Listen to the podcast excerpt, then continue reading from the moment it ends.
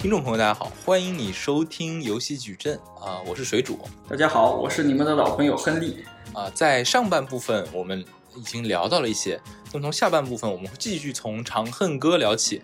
呃，小季，我想问你一个问题，就是你刚你在上期节目里已经跟我们讲过了，呃，一开始的版本你认为是一个六十分的版本，那么在《长恨歌》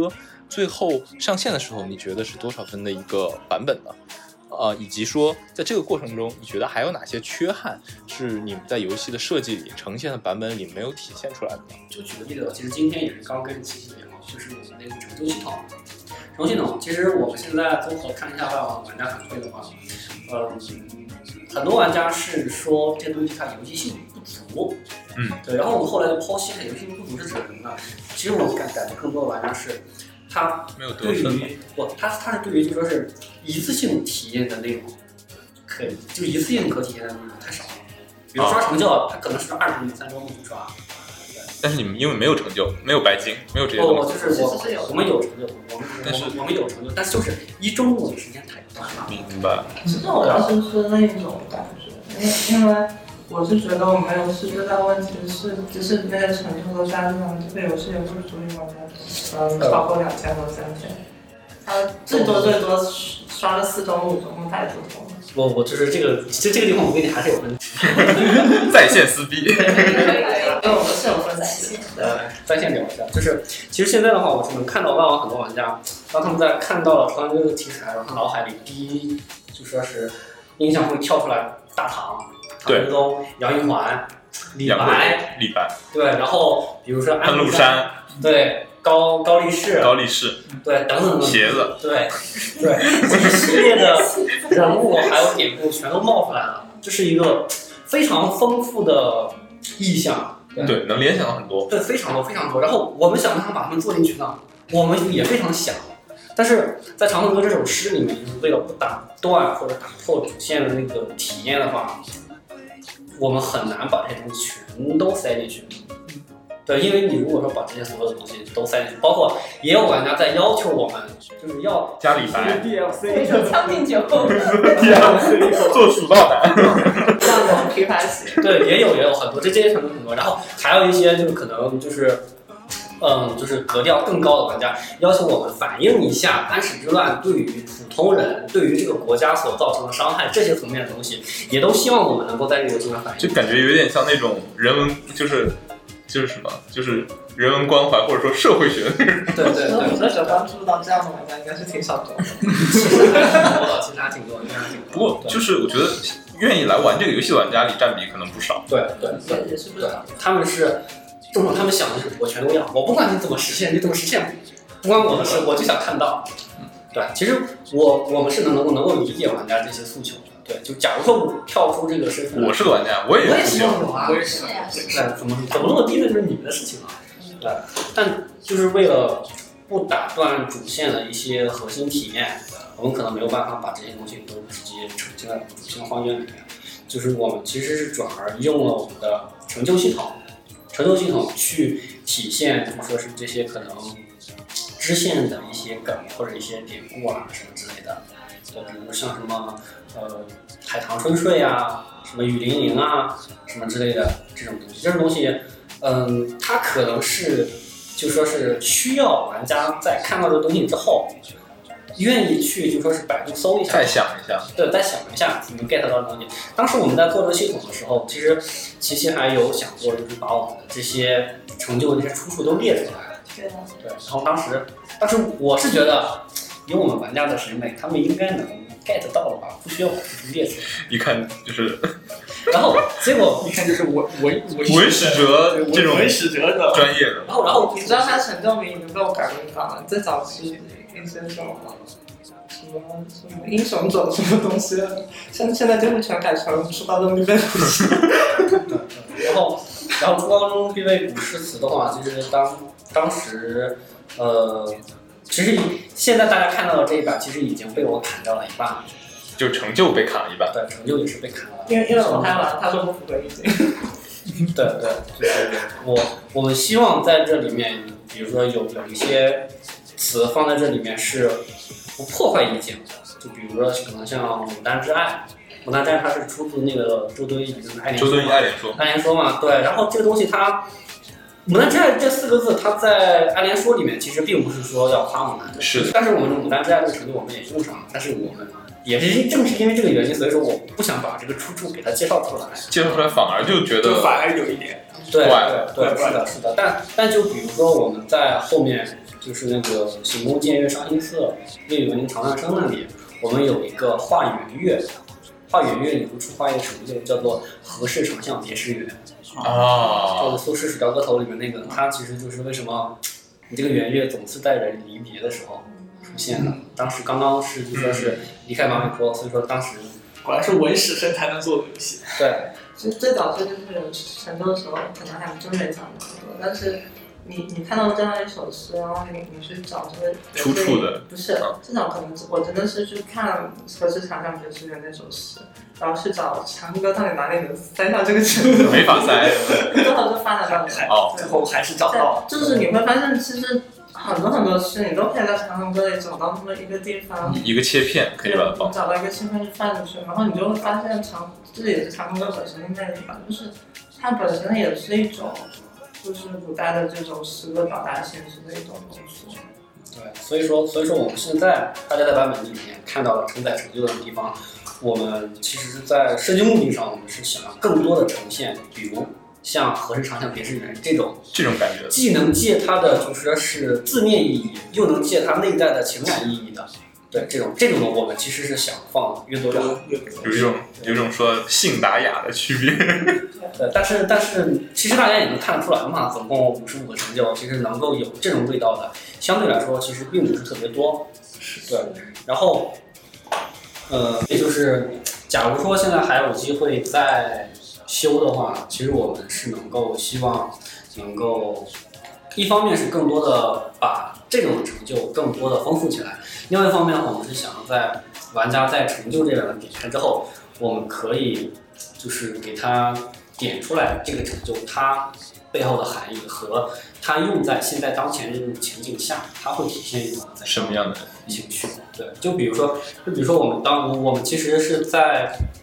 呃婉转峨眉马马前死，就是马尾坡那一幕的话，我们那一幕应该是我们单幕埋成就埋的最多的一个地方。嗯，因为在那个地方的话，因为那那个地方其实是一个戏剧冲突的高潮高潮点嘛。但白居易这这句话写的非常简单，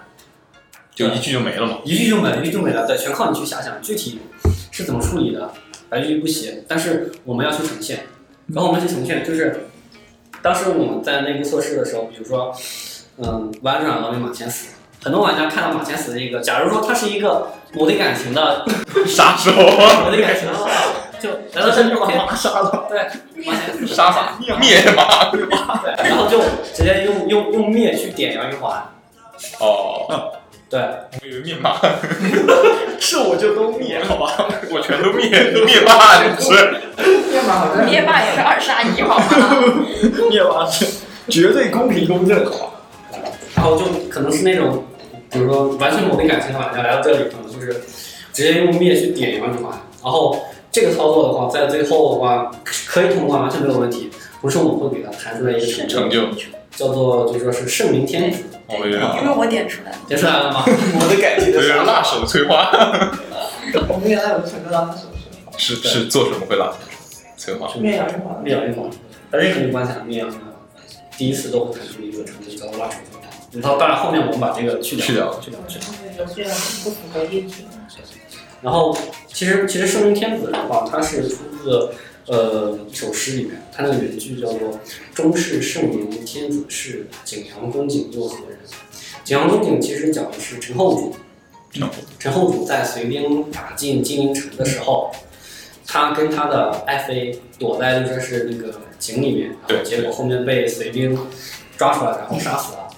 对，然后这首诗的前半句“终是圣明天子事”听起来好像是夸，就说是那个夸赞的感觉嗯夸唐玄宗的，对。但是你要看他跟谁比，他是跟陈后主比。皇上您圣明啊，您比陈后主都要强啊。对，其实这个地方其实是你反讽是就已经都跟陈后主比了，还强啥呢？对对对，其实其实这个生命线我们埋在这里，其实是你想表达一个态度。对然后，然后这一幕的话，假如说，嗯，是一个很有感情的玩家，他知道长恨歌最后的结局，但他还想去改变这一切。其实这个的话，其实我们感觉应该是最像唐玄宗当时他父亲的心态的。假如说你用情一直去连他，连他们两个人，这时候你会触发一个成就，叫做一生遗憾。一生遗憾也是出自有诗，叫做就是谁为君王重锦了，一生遗恨寄心肠。对，其实也是讲就是唐玄宗在马国失去人马这件事情，对于他自己来说是一个永远都解不开的心结，对也是个比较契合我们在用情去接这个操作的。对然后这个学生我们还是做了多解决的。多多多线体验，多线体验，对。然后再再比如说内幕的话，可能有些玩家可能就就是脑洞比较大，或者说比较调皮什么之类的，他可能会想着用灭去点唐玄宗。嗯，对，在这一幕你用灭点唐玄宗的话，我们在这个地方设计的话是，嗯，玩家如果用灭点唐玄宗的话，他灭的可能可能就不像前面卷轴里面是把唐玄宗从画面中抹去了。这这个时候，你用列点唐玄宗的话，你就触发一个成就，叫做心照不宣。那时候唐玄宗就会背过身来，背过杨玉环来。嗯。然后他眼前的大臣和士兵是做出一个就是遵遵旨的一个动作，啊，心照不宣。这是这个这个灭，其实它是灭的还是他的情，对对他的情这个灭其实是灭了他的情，所以说这个成就叫做心照不宣。因为因为在历史上的话，也也是流传着一个说法，就是说，嗯，在马宇和杨玉环的死的话，很有可能是唐玄宗授意的，嗯，存在这存在这么一个说法。就是他没出面，但他受益。是的，是的，所以说我们也在这里面，可能是另一个时空线上的一种可能性。刚才说这个多结局，我觉得其实某种意义上跟隐形守护者差不多。小布觉得死对他怎么都要死，但是你可以用不同的方法去对他， 是吧？对吧？虽然他要死，但是也可以表达你的态度。 所以说，可能在自由度上的话，我们可能就是最多只能做到这这一步了。对，但玩家可能但还是要符合历史的洪流，对对可以有不同的表达方式。历史的选择，是的，是的。对对，但但是我们其实现在看到外网玩家的反馈的话，确实有玩家能 get 到这些点，但是不是特别的多。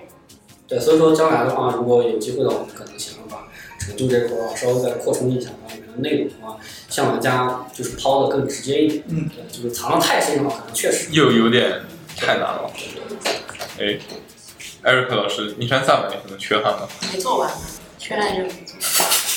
对呀、砍关了呀，本来就是为了为。了能够在但我们都是约定好一个上线时间，到这个时间点，你们做多少要是多各少回各家，各种各 各项目对组各妈搬妈砖了。对，因为我们在 Next 怎么，大家其实都是有项目组的，然后你不能让飞车这种组一直等你吧，大家都很忙，对吧？大家知道，所以说需要你赶紧回来搬砖。所以我们当时约定到这个时间，到这个时间点做成什么样。如果它不能上线，那它就就算了。不能上就线。 不上线，对，如果它能上线，但它是什么其实样？是以时间倒推的嘛，啊，对，东西都是倒排其实的嘛。你们也是，我们也想过。就是。就是到这个时间点能做成什么样，它最后上线呈现就是这个版本是的或不能上线，对对对，其实不用到那个时间点，在那个时候，比如七月上线，其实到五月份的时候，至少都知大道。嗯概就有数了，这个东西能不能上，然后大概上的时候是什么样。反正就没做完，就就当时是也可以了，没做完也拿了很多奖吧，哎呀，就不连续啊。其实有些地方，但没办留白法，了，留白了。被迫留 白，被迫留白。其实当时就是有想一个那个场景，就鬼城之后本来有个地狱关，就是真正下到地狱里面，真本是啊来是一个红暗红色的那种基调，因为我们每一关都有不同主题色嘛，那一关应该是个暗红色的基调，里面呢就是萨满在地狱里行走，然后那关应该是最难的一关，你周围可以看到很多地狱里的酷所以刑大家说简单，啊，满清十大酷刑，什么大锅煮人啊什么，我们都准备在地狱里做一个呈现，对，但哎然后是但没有做完，就是只能把这关忍痛砍掉。对，就就很难。当时砍的时候也很难受，但没办法嘛，实在是画不完，我们就一个美术。所以当时为什么选剪纸风？因为美术是好画，不然他一个人好弄，怎么画？对 对，虽然有有一些有一些指导老师会帮忙嘛，但主体还是自己来吧。最后那些所有你在游戏里看到那些素材都是自己做的。他画的，对，也原画他画的，一些特效是 我做的。我们实在是缺人，他太缺了，特别缺资源，所以就很大一个遗憾就是没有把这个这种想象中的这个场景给做进去。像我做这个游戏的时候就很，就也比较自我吧，反正也不带自我说表达赚钱，又没有什么 KPI，那就把自己 KPI 就是口碑和对对对，那推，就是这其实影响力，。说实话，我也不在乎，影当时响力根本没有指着这个游戏上线有水花，我一点都没想到。我就是说，嗯还是有浪花的。我自己就想说我，我我我来这个行业嘛，其实我之前是跟你一样商学院的一个充满铜臭味的人，啊，那来做一 件，为什么为什么你把我 Q 了一遍？然后来过来做一件充满梦想的事情，我说那就把这个梦想给做全嘛。所以其实根本没有想说别人喜不喜欢这些东西，不是最重要的，重要的是我喜不喜欢，你喜不喜欢不重要，重要的是 我我喜要我觉得，对，我要我觉得，所以就会把自己一些就是一些想象啊，山川大海，或者说一些这种想要的很东西瑰丽的东西，然后就做到这个游戏里面去满足自己的一种自我实现。所以这个没有做，我就很遗憾。有机会的话，再来。啊，已已经不太可能再来了。哎，人都人都转行了，是吧？嗨，哎其实也不会啦，那么不 someday 还是会回去做游戏 maybe 的。。嗯，哎不是 maybe，其实这是必然，只是时间。时间好的，已经表态了啊。这个这个某商业分析部门的同事注意了。其实说实话，是独立游戏很危险，你就好像是你把你人生的多少年是你的经历和情感都映射进去，真的真的是这样，做游戏准，你你你可能会有很长一段时间不会再想这个，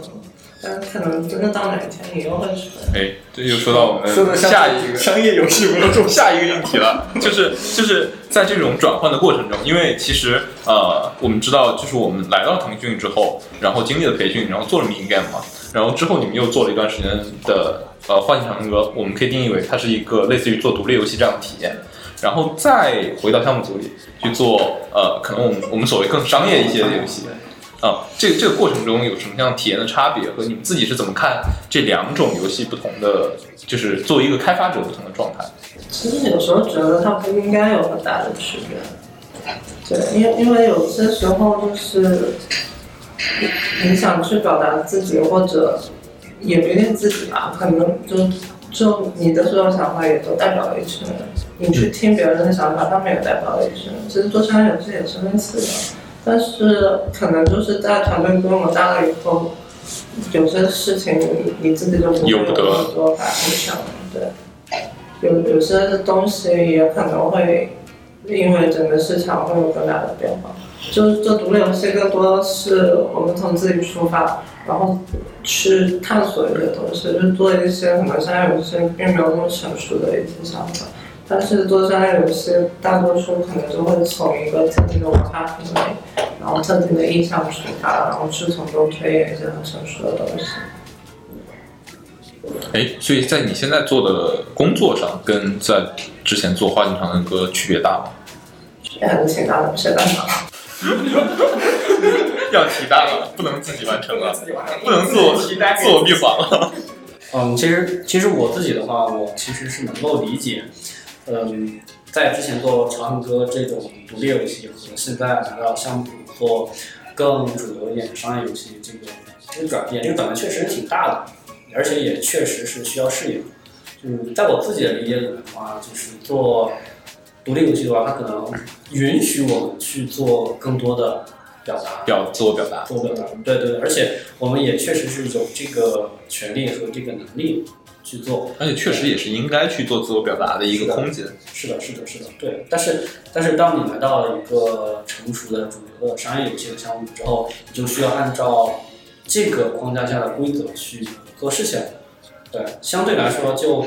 比如说，当我在做独立游戏的时候，当我有一个想法之后，我是以立刻可以，我也要说立刻就是我是一定要拼尽全力，哪怕跟你琪琪吵三个月，我也是一定要把要想要把它实现放进来对，放进来实现，对。但是假如说在商业游戏的项目里面，可能我有一个想法，但是因为呃限于种种原因，先自我肉审眼查一遍，肉肉眼对肉眼可见的原因，它是不可能被实现的。那么这种话可能就不说了。对，就先自我审查掉了。是的，是的，是的自我审查，自我审查这东西很很很重要。是对，但是它所有东西都是有成本的。是的，是的。所以说我们也不可能说由着自己就就去浪费一些对资源。 对我来说就很像变形记，对啊南卫视，南卫视的那个那个两种不同的人生的体验嘛。之前我也说了嘛，我做底下的时候，我真的不管别人喜不喜欢，重要的是我喜欢。但我后来去做上海游戏的时候，那就是人民群众喜闻乐见。你算老几？ 太脑 子，特别是我当时做一个运营中的游戏嘛，那个时候其实玩法框架已经定了，到了运营期的时候，更多其实运营越到运营期，运营越会站主导，因为它离玩家更近，然后他会去表达一些爱玩玩家家的喜欢诉求什么，那你就要去满足这些诉求。其实这些东西，你说做的东西都是自己喜欢吧，很多其实我自己是 get 不到的，但是玩家喜欢，玩家也要，不一定是玩家真的是玩家只会表达诉求，他不会告诉你要怎么做嘛。然后我们想说，我觉得这样可能能满足玩家的诉求，然后就这样去做。也许我做的东西我自己都不 enjoy 它，我都不觉得它好玩，但我我也得去做这个方面的尝试。其实当时我自己内心也是做了蛮多挣扎的。我觉得我其实我从来没想过自己会来做策划嘛，就就阴差阳错，然后来做了策划以后，就觉得如果去做长期做一个运营线上游戏，这种做游戏是不是我当时想来做策划的初衷？其实我就就当时也有过很多的这种所谓的迷思吧，但是反正现在再回头看了，我这两种思维是完成了一种对立统一，说实话是真的。对， 上升到哲学高度 真。的对立统一了，真的我，嗯，就就特别是就举个例子，最近看《最强蜗牛》这个游戏嗯，它挣 钱吗？正是啊，它表不表达自我？表也表达达。对，其实它不是没有没有办法去兼容的，只是可能当时做的项目它属于一个运营期，是那个项目它因为嗯所它在项目的根骨已经在那儿。对，因为又是个 IP 游戏嘛，它会它会比别的游戏有更多更多的限制，所以并不是说表达自我和挣钱这两件事是矛盾的。我现在自己的看法，如果我现在的状态下我去做商业游戏，应该不会有那么多的思也也也可能自己在自己的心里就已经达到了一个平衡吧，比如说自己的预期上是有一个统一的，对，也也是后来就是在回去做商业分析的事情吧，然后看了很多就是呃数字上的嗯成本啊，或者说这个行业的事情。有多少利润啊？对对，其实然后也会就去年去过一次芬兰，去过 s u i c e 他们也交流了一下。就当时我就问他们创业总监一个问题，我觉得你们在这里很自由，在 s u i c e 你想做什么都能做，没有人会拦着你，他们但意是他向们目是标要算都会知道。但是我就说，那你觉得你跟独立游戏开发者有什么区别？然后他说这个问题就很好。那虽然看起来很自由，我们都跟独立开发者一样，我们是想是做确啥实是做想啥做啥就做啥，但是呢，我们公司做游戏有几个 pillar。啊，比如说要很多人玩八到八十岁，玩十年，对，玩十年，就是类似这种 pillar，我们也是一定要满足的。就是我在这个框架下，他可能给你画了一个框，你在这个框架里面可怎以么去跳都自行我表达，但你不能超出这个框，而这个框的存在就让他做游戏这件事可以持续，因为他做游戏可以挣钱，可以养活小孩。而且我我觉得可能还要补充一点是说，我觉得 Supercell 的测试以及它对于留存、对于这些数据的要求嗯，本身其实就是对这个游戏是否是一个足够商业化游戏的一个筛选啊对。对，就是这样子所的。以说，对只要这个如果这个游戏你不管怎么表达，你最后通过了这些筛然后选，他站站起来，那那那它怎么表达都行嘛。对对对，他只是他其实是结果 result driven 嘛，就是我规定一个结果，中间你怎么走，结果导向，随便你。结果导向。对，但我觉得这个其实很健康，因为如果其实做年大板是很爽，但这件事情是不可持续的。其实有点像大公司做慈善，或者说它不算是一个 product 的定义，它更像一个是 marketing expense，对吧？它它不是一个投资，它是一个生 cost，产费用，就是一个一个所以它的费用核算机制也不是一个 ROI 嘛。对对，但是如果你真的想玩独立游戏，或者说这种你想表达自我，就是做下去，你必须要让这个游戏它起码自己自己养活自己之后，还有钱做下一款。Sky 光遇当时为什么要去做？其实就是所谓的 MMO 类嘛，之前他们是做单机嘛，赚钱嘛，对，其实就是因为他必须要赚到钱，就是你2.0，他下一款游戏这个就不过 That That Game Company 就是陈星汉那个那个公司啊，其实拿了挺多投资人的钱烧的。嗯，对他烧了很多钱，但他也要证明自己能赚回钱。有一次陈汉演讲里面说了嘛，说的是他们这次 Sky 光因为他要面对投资人啊。对，已经可以嗯可以去我放他们我下一我个。还知道有，我认识一个朋友是就是一个投资一个基金的一个一个一个小朋友嘛，然嗯，后说他们老板投的这个项目，对，虽然嘴上说着不在乎，对啊但，实际上还是对不然 啊，身身体很诚实。对，其实你就包括古建集团这个公司，上海中文吧，它的背后的金主是房地产，它那开个玩笑，对，它是一个做房地产，其实一开始投也是因为热爱，热爱这个之前的新天家园四之类的投了他们。但你可以看到，我们现在单机开发的速度明显放慢，把主要的精力放在开发推广上。你就能看到，虽然哪怕他已经是是个 做房地产的了，你说他不看这种 ROI 吗？他还还是是要要看。这个是一个行业，这这个地方我想到一个一个很有意思的事儿，就是这两年其实独立游戏这个概念挺热的嘛，嗯就是有还有一个很有意思的现象是，有很多的大厂会把自己的一些，比如说不那么商业化，那就是或者说是二呃收入没那么多，或者说可能比较小品的游戏，都叫独立游戏。但是这个时候，我之前看过一篇篇，就是类似于那种批判的文章，嗯，他说一个观点是说，你不能用一个所谓商业公司用大的投入，呃，就是比如说十倍于普通的这种小的独立开发者的投入，做出来一款小品级的游戏，然后你说它的品质还不错，那这件事情就证明它是一个非常好的独立游戏。那它有可能对整个独立游戏的生态是不利的，因为这些小小的小的开发者，他可能就是很小的资源做出来一个小品，然后比如说我放 Steam 上去卖，或者放某个地方。但其实这两件事就是大公司做的这个和小和小的真正的独立开发者做的这个东西，可能之间又有一些差别。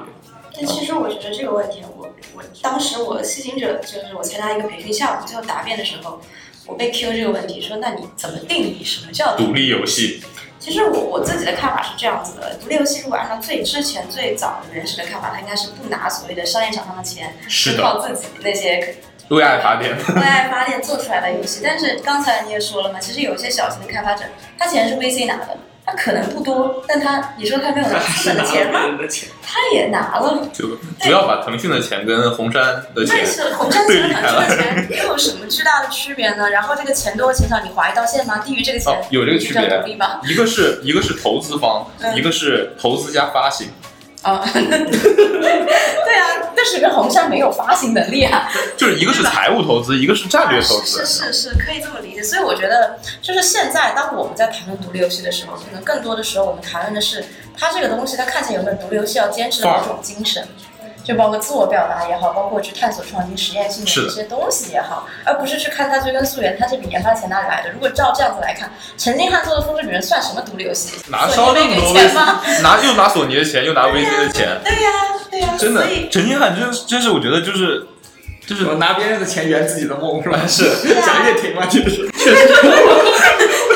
太黑了，太有点过分，对马斯克对，所以马斯克是拿自己的钱圆自己的梦，没有，人家做特斯拉时候烧了他很多才钱，开始做的时候是肯定少人钱。那是啊，啊，但其实听 Eric 聊下来，我觉得就和音乐市场很像，因为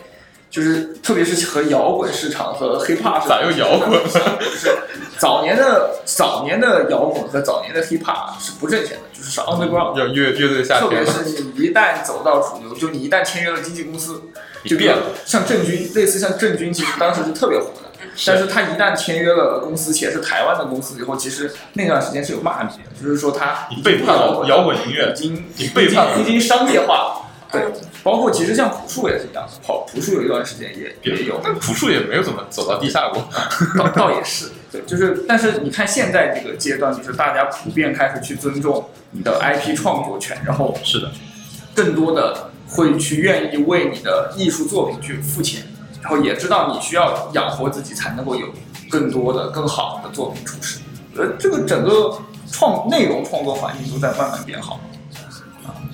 然后聊回到商业游戏这一块，其实我就像其实也像艾瑞卡说的，就是可能之前中国不管是端游市场还是手游市场，更多的都是。呃，有一种坐吃山空的感觉，就是还是靠着老的 IP 或者靠着大的互联网平台的流量去做。但是我觉得可能未来十年或者二十年，更多的内容游戏，它更多的还是你自己表达了自己是什么。就比如说像呃 Fortnite，我最近会关注的比较多。其实《堡垒之夜》它就是一款很潮，然后很能够，就是它不是它可能不像《画境长恨歌》那样是表达一个很哲学、很意象上的简单的文化符但是号，但是 f u l l n i g h t 它有它自己的个性，你一去玩堡垒之夜，或者你看见它游戏场景，你就自然而然的知道它代表什么样的精神。我觉或得者，我觉得，比如说 f o r n i t e 如果你再拿一些，就是对应啊，假如我们对应一些欧美的名人，或者说一些运动，我觉得可能跟有一些比较相关，比如说是猫王是吧？不是猫王，你觉得是 Justin Bieber？ 我磊现在做错了什么？做错了什么？不是，或者或者就是比如说那种像那种什么滑板啊，就是那种或者那种 hip hop 那种东西，就是他是比较就有一个契合吧，就是青少年很青少年又很青是春引领潮流的那种对部分人。对，然后就是别的一些游戏可能又又又不一样。嗯，然后其实我自己也思考了挺久这个问题的，就是是可能有时候大家又陷，就是有时候现在我觉得现在还是有啊，就是对独立游戏这个东西可能会陷入一种误区，就是它只要是是吧？甚至要收费，拿了别人拿的钱钱就不是独立游戏，或者说独立游戏一定要特别穷，然后做的怎么样？但我觉得有时候我们太纠结于这个概念本身，其实是意义不大的。因为因为真正有意义的是说，你呈现出的这个游戏最后对玩家来说是不是有价值？你做的东西玩家到底喜不喜欢玩？不管它是一个很商业的，比如说像 L O L、王者荣耀、吃鸡这样的游戏，还是说你是一个偏向于独立的游戏，比如说《极乐迪斯科》，比如说呃 Sky 光遇，比如说 Journey 这些这些游戏，我觉得这些都不是那么重要。是的，嗯，纠结跟郑苗红的出身，你纠结不出东西的。对，这独立游戏很大一部分程度也是它本身它怎么能在独立游戏行业都会有一个多的响影响，是的，啊，而不是一种纯粹为了某种很明确的目的去做的一个游戏。是的，是的。但是这两年，其实国内就是我们以这种独立游戏这种视角来看，其实也涌现出挺多 Steam 上的游戏的，挺多的。比如说那个《中国式家长》算吗？中国之家的算呀，在算了算了算了，然后那个了不起的修仙模拟器，那个我就不行， 那那我是对吧？还还有一个那个就是那个叫啥啊的不会《太古太卷》，古对卷对嗯觉得我我觉得整体还是这这这件事上，我觉得整体国内游戏环境还是在下滑的，或者说有更多的人是有一些呃表达的能力以及最后实现出来这些东西的，也确实带来一些改变。对行业来说，其实就就就也是我当时毕就新人毕业时候说的嘛，就是每个开发者就是星星之火嘛，一点一点合起来，燎原，就是可以燎原。但是现在我又再回头去想这件事，其实对每一个星星之火来说，这条路真的很难走，哪怕你已经做出了。呃，先不说这些游戏成功的概率可能九死一生都不到，对，就就就说像《太无绘卷》这样的游戏，它已经所谓大成了，赚了一波钱，对之后你让茄子再做第二个作品，它是否还有路径复制《太无绘卷》的成功，我觉得很难说。就比如说我做了《尼山萨满》之后乍，现一个灵对感，对，你就比如说我做年产，你让我再做一个就是一样能拿到什么 Indie 的这种奖的这种游戏，我还能吗？我其实我自己很已经被榨干了，不是不是就是我灵感是偶发创意这的，种事情，其实你很难用一个就是批量工业化生 产。对对，但它是有可能就在今年，在这样一个时间点才能出现它。对，就哪怕像 Supercell 那些所谓聚集了全世界最优秀的那研发些所谓 creativity 的开发者啊，他们其实你可以看到他们最近的新游戏，其实有江湖才进的 Heyday Pop，黑对吧黑炮，对，其实都是有一些江郎才尽的味道。你甚至可以看到，他们作为这样一家公司在做 IP 系列。黑是 day pop 对和黑 day 其实有什么联系吗？没有，只是为了用这个 IP 它。本身这个游戏已经变成一个点销游戏了嘛，对，它的玩法是跟 Tomb List 是一样的，是呃的，消灭星星，对吧？是其实，其实你会发现，就连他们这样子的强调创意的公司，有那么优秀的人才，依然在找一种路径可被复制。而独立游戏开发者，他难就难在，我哪怕做了一个爆款之后，我要怎么样子去去继续去去找到一个路径去复制你呢？说到这个，我就觉 得这可能是独立游戏跟商业游戏一个特别大的区别，嗯，就是所谓的一，假如游戏我们把它视作一个 business，对视作一个生意，那它一定要有可复制的、对，可复制的、能持续的商业化模式，是以的及足够高的护城河。是的，最后我们就找，最最后在游戏行业里，最后大家发现最好的护城河、最大的这种最稳定的收入叫做 IP，是的，IP 和和工业产呃，能嘛工，业产能、工业生产能力嗯对，和就是管这线。嗯两个东西，就管线、工业能力。管线、工业能力就是说说白了，说难听一点，就是什么玩法火了，我比谁抄的都就快，是我质量都能高。我能以最最最高的效率做出七十分的作品的能力，是的，然后如果我这时候还有流量，我有平台资源在手，少一波。导一波，我就可以把原来那个游戏抄死，对不对？就是这是一个模式，虽然你可以说它不道德，但它是一个所以某种意义上，我觉得这才是商业游戏跟独立游戏，或者说这两种思维一个本质的区别。对对，我就真的觉得像像 Jonathan Blow 就是那个《时空幻嗯境》瑞德的作者，他应该也就算是世界上最顶尖的很创意者，很顶尖啊了，对吧？他一一生到现在做两个游戏，一个一个《时空幻境》，后面一个《Witness》嘛，这两个游戏完全不像。然后 Witness 其实也也也是就是喜欢的人喜欢，不喜欢的人就这是什么东西？对，他也没有说能延续上一个那么成功的事情，他已经这么这么厉害了，所以还是很很很偶发的，或者说很靠灵感。对，所以就是当时我很喜欢那种就是画中世界的那个那个作者，其实他就是在大公司一直上班，然后 业余时间做自一己做，捣鼓出来的。对所以慢慢做做了七年，做了这么久。其实不着我急可吗能觉得，从这个角度来说，独立游戏开发者最最优解，保证自己能够去当生产公务员是吗？也许就 去娘子关水电站嘛，一边一边上班一边写《三体》，其实道理是这个道理啊其实可能是是这个道理啊这个道理，就是你找一份稍稍微稳定一点的工作，然后用这种灵感一点点慢慢积累，也不是你不用求着赶紧上线、赶紧变现养活自己，也不用面对投资人那些什么什嗯么我 challenge 什反么正的。我我是想到有很多的这种很有名的作家，其实都是比如说是公务员，或者是一些比如说官员，还或有者是冯唐啊这样的呢，还当老板呢，冯唐那我就不说了，我觉得就是 骨骨子里还是还是还是那个麦肯锡出来的。 我不说了，我不说了。对嗯，所以我就我自己的一点迷思，因为我其实一直我也我也说嘛，我以后可能就不是可能，就是 finally 我还是会回去做游戏的。那我也在想说，我会做游戏会做什么样的游戏？我也想说，如果我继续想做用自我表达的事情，我要怎么样让这件事持持续续下来，来？对，我会成为陈星汉，考这个问题。 成为陈金汉其实都不好说，你能不能持续下去？其实就是说实话，Sky 光遇他们也做的非常非常难。你就看他们那个 GDC 当时做的那个过程，真的是是啊，一把辛酸的要把线性叙事改成一个可被重复体 验的 MMORPG，他啊我们觉得有点像像他们自己就拧巴，或者自己就扭自己。自己真的扭，再没办法，你拿了这个钱，拿人钱财， 对吧？你又不能说是我与在魔鬼签订契约，对，而且也是说实话，就是他在做一个《风之旅人二》，有没有什么意义？当时是他们有个艺术总监跳槽去做了一个海海海海里的那个版本的《风之旅人》，我玩过，其实体验很像。玩家不需要一个第二个这样的游戏，他不需真的，他必须要突破自己，而他突破自己又非常的难。难，对，所以你说他下一个 CY 光之后做什么？我觉得他自己这个问题也是我在纠结，他一这一这一辈子可能他一直在 纠结我怎么去持续。但这样的话其实就离一个好的生意就更远了。什么叫好的生意？就是你如果计算它的 ROI，计算它这些来说，是啊，所以投他的投资人一部分看好外，一部分应该也是有一些对有一他点个情人怀的的东西偏爱在的。是的，好，说到这里就是我们最后一个问题了，嗯就是紧接着你刚才说的这个问题嗯，就是如果你要做下一款独立游戏，你会做什么？或者说下一款游戏你想做什么？那我觉得我现在最最 role model 就最偶像的就是宫田传说的 那个啊九 Kiro 零后的制作人嘛，我知道我知道很年轻。对，宫田传说这个游戏，我觉得真的就是，虽然 Tap Tap 上对他评论很低，都是什么氪金什么，但我觉得他是站着真真钱，他确实有做为啥你说它战站争着？在这里，他确实是有在做一些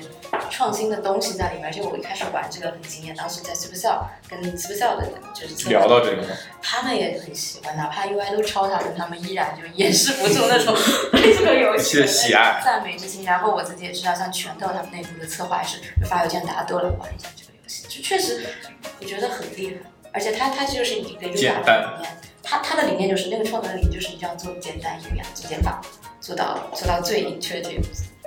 我是最最想做的是这样子的，就是所有玩法上有一定的突破，然后用空间传统非常挣钱，对吧？然后我们就可以在想着说下一款，对，做下一款虽然还是很下一难，款复制复制工程厂的成就还是很难，但起码因为只要你有了钱，你还有你还有事，你的命会很多。有有能是五对吧六次的机会，对，其实就是莉莉丝嘛，因为到了传奇成功之后，他就有很多可以四年。做不出东西。对，但如果说是你没有挣那么多钱，你可能一下子就要赶紧想着我下一个怎么抢饭，那就不一样了。而且有钱了，能做的品类也就多了。你现能在探索的，能做个 SLG 到五千万成本打底，哪是你？对呀、所以说我就觉得这个是我的一个偶像。然后像最强蜗牛那样子的，通过这种放置和这个叙事结合形式，把本来不值钱的叙事卖出了这个卖出了价格。 就是也对我蛮有启发的。虽然这个游戏我觉得氪金目标是重一点，但怎么说呢比？较恰饭的，呃，对，他也也做到自我表达了，也算是我觉得做的很凭本事挣的钱。对，算是平等是这道题。好，两位《花信长恨歌》的作者在互相推脱。其实我真的现在这个阶段，我真的不知道我会想做的是什么，反而是想去商业人性去感受一下，然后去观察几年用户，然后然后再再回头，再可能有一天再回头，因为其其实有些时候你可能也要自己的人生到一个什么阶段，你才会有这想法，整个世界可能也会有点不一样变化，对，因为其实就是嗯一就是我们做一个小游戏，可能也就是在一定的时间点，在某个特定的平台，一和那么一群人，它才会有它本身的价值。就就像你，你如果现在去画一幅蒙娜丽莎，其实都是很嗯，所以说可能也是需要一段时间去寻找新的想法。嗯，我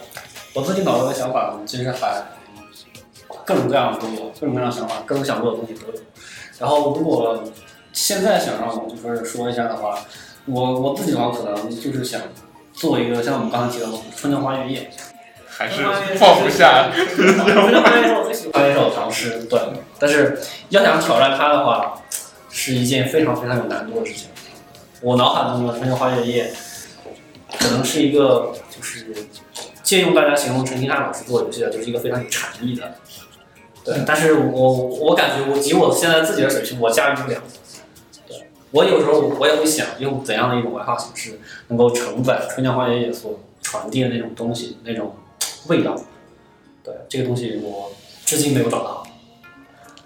对，假如说嗯能够有机会让我找到这么一个东西的话，我还挺想尝试的。有时候确实，我觉得想想想想做不成一款游戏有非常多的理由，但是想做成一款游戏，它它是好多因素的一个耦合嘛，或者很多时候还是一种一种那种 coincidence，就是一个很偶发的、很巧合的事情。对啊，这行业成功率超低超低的。每次不知道这种公司十个游戏人成不了一个，一个对，对吧？好的，那我们今天就聊到这儿。好突然哦，真的啊，我特别感谢呃观众收听，也感谢我们三位嘉宾的分享。其实也告诉呃跟我们分享了许多我们可能在外面